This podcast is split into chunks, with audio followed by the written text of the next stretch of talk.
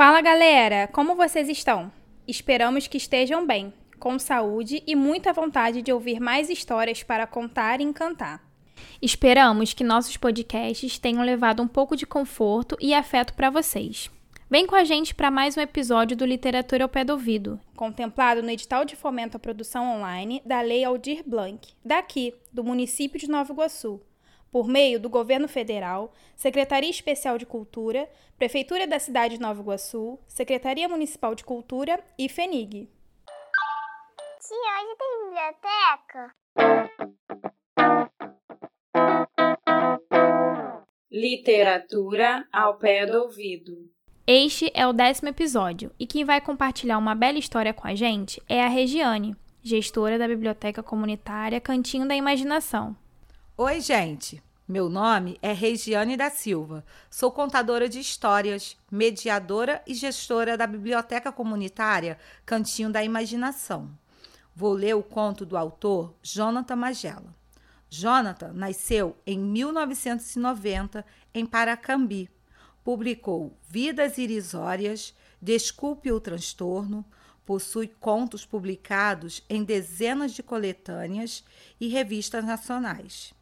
É dramaturgo e roteirista. É um dos organizadores do evento literário Aleatórios. É professor de História das redes públicas de Nova Iguaçu e Seropédica. Neste episódio, vocês ouvirão o conto Desmatado, Jonathan Magela. Faltam apenas duas fotos para terminarmos a árvore genealógica da família. A imagem do nosso bisavô, que morreu há 40 anos, e a do meu pai. Quando me reúno com meu primo Claudinho em sua casa, rodeados por álbuns emprestados pelos parentes do quintal, tenho mais esperança de achar uma foto do Bisa do que do meu pai. A casa do meu primo Claudinho é outra realidade. Dentre todas as sete do nosso quintal barulhento, tem Netflix impressora e ainda telefone fixo. Tem um quarto só para ele e o mais estranho, um sino dos ventos. Sabe? Aqueles pedacinhos de cristal que ficam se balançando quando venta e fazem um som bonito. É a parte da casa que a mãe dele mais gosta de ficar quando chega do trabalho. A mãe do meu primo Claudinho não faz quarentena Diz que é nas crises que se ganha dinheiro. Segue chegando do escritório, acendendo um cigarro e ficando embaixo do sino dos ventos. Minha mãe não fuma. Fumou quando estava grávida de mim. E também não faz quarentena. Os patrões não deixam. Ela dorme na casa deles e volta de três em três dias, o que me deixa com medo de que ela possa contrair o vírus e morrer.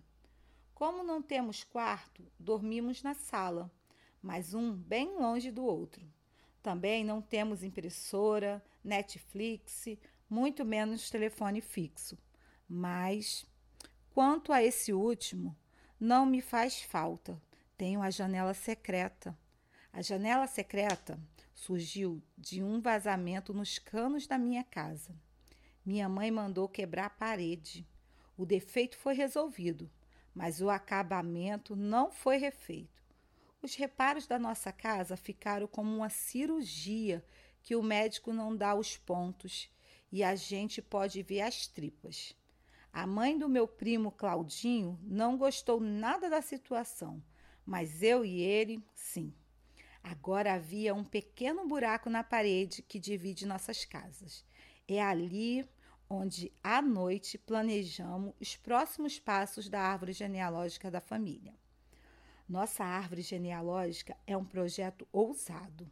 Vai desde o nosso bisavô italiano, que era rico, Claudinho tem certeza, até chegar a nós dois. Mas nós não entramos na árvore, porque a regra é colocar só quem tem mais de 16 anos, adultos, ou quem já morreu. Para juntar todo o material, batemos de casa em casa do quintal. Recolhemos álbuns para análise. É o que a gente tem feito na quarentena. Tiramos cópia das fotos na impressora dele e colamos em uma cartolina. ligando com canetinha os laços de parentescos. Na verdade, em duas cartolinas, porque somos muitos neste quintal. E ainda faltam meu pai e nosso bisavô. Por isso que na noite em que Claudinho foi até a janela secreta e me contou que conseguiu um raro álbum preto e branco, nossa esperança de concluir a árvore cresceu como nunca. Perguntei se poderia ir à sua casa no dia seguinte. Ele nunca negou minha presença, mas sempre pergunto antes. Pode vir, ele disse. Pode ser na hora do almoço, Claudinho? Ele deu um risinho irônico e permitiu. A tese de Claudinho é a de que nosso bisavô italiano veio plantar laranja em Nova Iguaçu por volta de 1930 e que, de quebra, colheu o amor de uma pernambucana porreta chamada Sebastiana. Nosso bisavô, de quem herdei uma porção de coisas, incluindo a cabeça grande, eu não tenho essa certeza como meu primo Claudinho. Certeza só da formação do quintal. Minha mãe me contou. O Bisa comprou o terreno e construiu a primeira casa bem no meio. Depois, os filhos fizeram as suas na frente. A seguir, os netos ergueram outras nos fundos e em cima, formando o caos que vivemos. E agora cá estamos, meu primo Claudinho e eu, na fila. A gente às vezes se pergunta, na janela secreta, se no futuro vamos morar aqui. Por mim, sim. Ele diz: adoro a minha casa. Quando pergunta para mim, digo que não, que quero viajar e morar longe. Ele debocha. Você não quer ficar porque sua casa é feia. Às vezes, ele não aparece na janela secreta, quase sempre por suas crises de asma, quando ele não consegue respirar fundo mas da última vez foi por pirraça mesmo. Ficou decidido que a caligrafia da árvore genealógica seria a minha. Ou seja, eu escreverei os nomes dos parentes embaixo das fotos. Mas antes de expormos a obra, no muro do quintal, fizemos um teste. Escrevemos uma frase cada e levamos até minha mãe, num raro sábado de folga. Ela estava vendo uma reportagem sobre ficar em família durante a pandemia. Olhou de longe as frases, apertando os olhos, apontou a minha letra e voltou à televisão. Claudinho saiu resmungando. Uma mulher que tem a casa tão feia não pode escolher qual é a letra mais bonita. Mas depois, a mãe dele, enquanto fumava embaixo do sino de vento, também escolheu a minha frase como mais bonita. Ele disse que trapaceei e ficou sumido um tempo.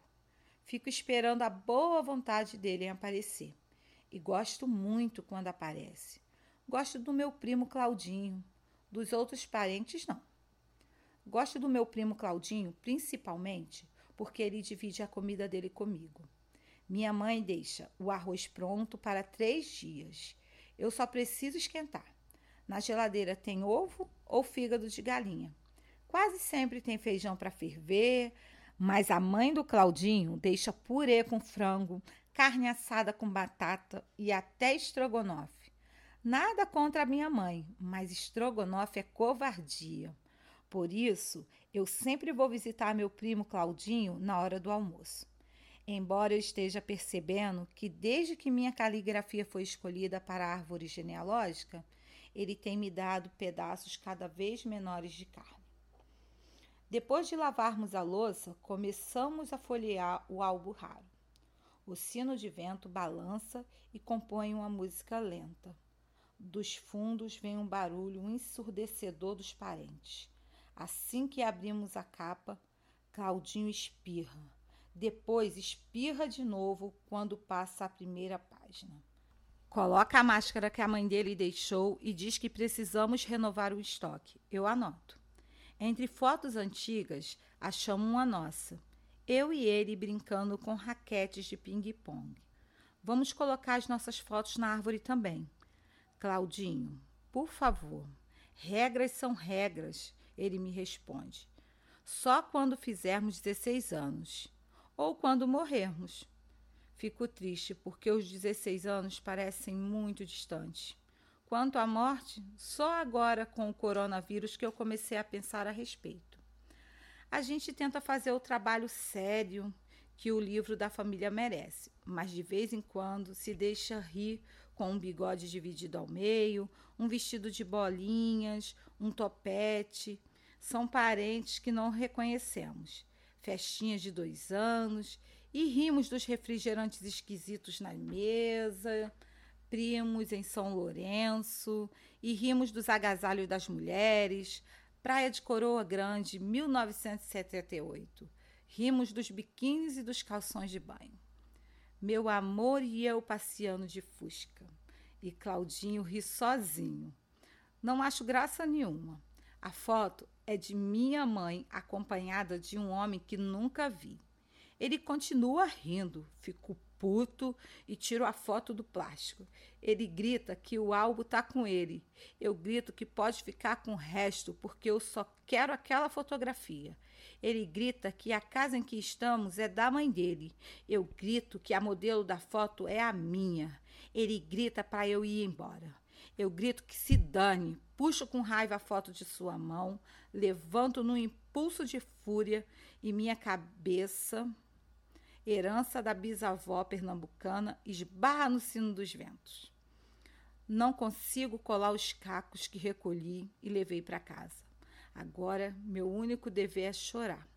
Da janela secreta, escuto os gritos do Claudinho. Vai ter que pagar, bundão, foi 80 reais. Choro mais. Odeio meu primo Claudinho aqueles parentes barulhentos, aquela vida de almoçar na casa dos outros de favor. Odeio a quarentena. Quero ir embora, viajar. Minha mãe chega, tira a máscara e passa álcool em gel.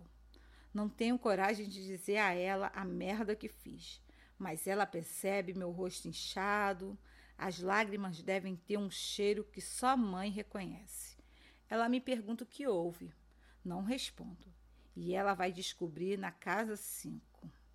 Volta calada, entra no banho, escorado à porta, ouço seus soluços.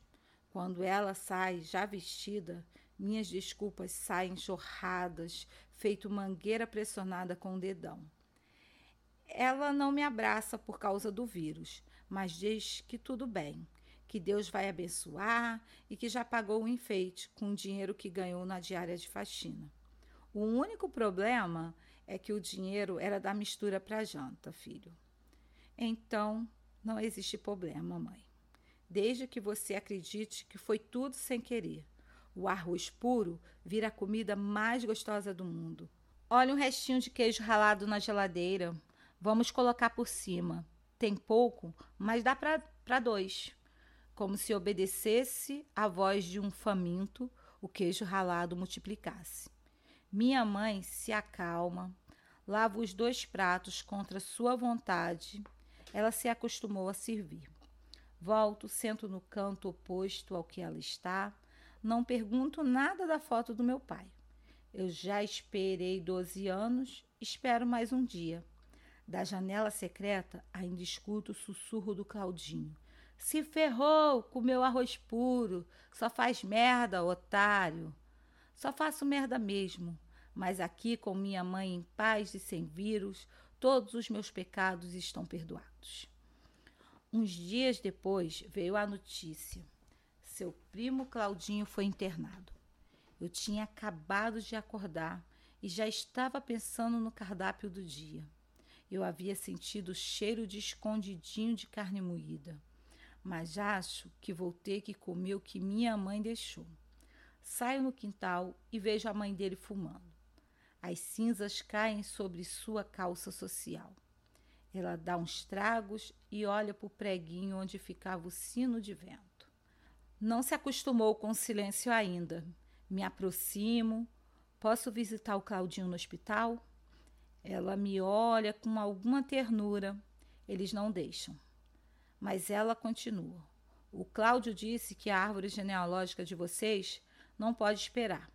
Então, leva esses álbuns para sua casa, porque logo ele vai voltar e não pode ficar perto de poeira. Ele vai voltar? Pergunto. Ela abaixa a cabeça e diz que sim. Questiono como vamos descobrir a história da família juntos, se ele não está em casa. Você pesquisa sozinho através das fontes históricas e depois conta para ele. Tomo um banho e me arrumo animado para recomeçar o trabalho. É um poder diferente. Eu que vou pesquisar através das fontes históricas. Estou disposto a concluir sozinho, por mim e pelo meu primo. Só estou com um pouco de fome. Ainda não almocei. Exausto de fígado de galinha. Quase volto para perguntar à mãe do Claudinho se não quer me dar um pedaço de escondidinho de carne moída. Mas dela tenho vergonha. Volto para buscar os álbuns na casa dele. Sento no chão e ali mesmo vasculho o álbum raro, preto e branco. Penso que meu primo Claudinho riria muito com as roupas e penteado que vejo. De repente, encontro uma foto mais grossa que as outras. Ao centro, há um menino da minha idade. Em sua cabeça, uma boina. Ele calça botas altas e tem um cesto no chão. Procuro entender por que essa foto é tão grossa e descubro que, na verdade, é um bolinho de fotos dentro de um mesmo plástico. Puxo elas com delicadeza e todas saem aos poucos, sem rasgar. Entre elas tem também cartas. Meu Deus, achei cartas, cartas escondidas, secretas. Finalmente, vamos terminar a árvore genealógica. Começo a ler tudo imediatamente, enquanto a mãe do meu primo recebe uma ligação no celular. Eu a escuto falar. Que bom que ele está melhor. Tomei um susto dos grandes. Duvido o susto dela ter sido maior que o meu ao descobrir pelas cartas que aquele menino da boina é o nosso bisavô, mas de família miserável e que não morreu na infância por pura sorte. A mãe do Claudinho me interrompe. Pergunta se eu quero falar com ele no telefone. Digo que não. Por que não? É que agora sei coisas ruins sobre a nossa família. Ela tampa o telefone com a mão e diz: finja que descobriu coisas legais. Não sei como fazer isso, respondo. Ela franze o senho e impaciente diz: inventa. Em seguida, põe o celular no viva voz e faz sinal para eu falar. Agora que encontrei nosso bisavô, só faltava colar a foto do meu pai. Mas eu, sinceramente, tinha dúvida se o queria em nossa árvore genealógica. Além disso, já estava pensando nos próximos projetos com meu primo Claudinho. Quem sabe um livro? Seria perfeito poder viajar o mundo quando acabasse a quarentena. Ele seria o meu sócio. E como quer morar aqui no quintal pelo resto da vida, somos parceiros perfeitos. Eu vou, ele fica, mas meu parceiro não aparece. Durante a semana, fico esperando na janela secreta, me preparo para recebê-lo com boas notícias, mesmo quando encontro umas palavras tristes que mostram o sofrimento do Bisa, que precisava pegar trem lotado para ir para Copacabana trabalhar fazendo prédio, invento palavras alegres, que nem no telefone. Quando disse a ele que nosso bisavô era realmente rico, um fazendeiro do ramo de laranjas. Não me culpo, foi a mãe dele que pediu. Já até inventei a história da nossa bisavó. Sebastiana. Não tem nenhuma carta escrita por ela, mas o Bisa falava muito do seu grande amor. Não vou contar para o Claudinho que ela veio de Pernambuco num caminhão velho e empoeirado, nem que ela passou sede e fome no caminho. Vou contar que ela veio passear de avião, pediu um suco de laranja no aeroporto, viu a foto do Bisa na caixa e se apaixonou. Quando ele chegar, eu conto. Quem chega é minha mãe, que está aproveitando a folga extra. Que os patrões tomaram consciência que estão usando o tempo para aperfeiçoar o autoconhecimento do ar. Foi o que ela contou. Agora ela conta que Claudinho piorou e vai fazer uma cirurgia. Reza por ele, filho. Eu fecho os olhos para rezar para Deus. E enquanto vou rezando, sem querer, o Deus de Deus vira D de doutor. Eu estou pedindo, doutor, não deixa o meu primo Claudinho, que nem a janela secreta não, depois da cirurgia. Faz o acabamento, por favor. Passo a tarde vendo filme com minha mãe. Depois assistimos o jornal falando sobre o controle da pandemia na Europa. A redução de mortes, a volta dos campeonatos de futebol. Em breve isso acontecerá aqui e eu vou poder finalmente viajar como nosso livro. À noite vem a notícia de que o Claudinho teve complicações no pulmão. Não aguentou a cirurgia. Corro para a janela secreta. Minha respiração fica incontrolável. Meus dentes tremem. Primo, posso ir aí? Prometo que não vou quebrar seus enfeites. Meio-dia eu chego. Vê se me dá um pedaço decente de carne. Eu falo. Depois grito, mas só ouço o eco da minha voz. Deve ser isso que a pessoa chama de isolamento social. Depois de tanto silêncio, a dor cessa. Eu respiro fundo e bem devagar. O Claudinho quase não conseguia respirar assim. Agora venta em nosso quintal, mas não tem o som de sino, nem fumaça de cigarro, nem falatório. Os parentes finalmente se calaram. Começo a me sentir melhor. Aí vem minha mãe me consolar. Sem chegar perto de mim, ela fala que o primo foi para um lugar melhor, que está em algum cantinho do paraíso, lá no céu, com as estrelas. Eu digo que ele morreu, isso sim, e que estando morto, sei onde está. Meio assustada, ela me pergunta: onde? Abro um dos álbuns e recolho a foto em que brincamos com as raquetes de ping-pong. Vejo também a foto dela com meu pai, mas esse eu ignoro. Corto meu primo do nosso retrato, separando-o de mim para sempre, e colo sua imagem na cartolina. O Claudinho, mãe, foi morar na árvore genealógica da nossa família. Jonathan Magela. Literatura ao pé do ouvido.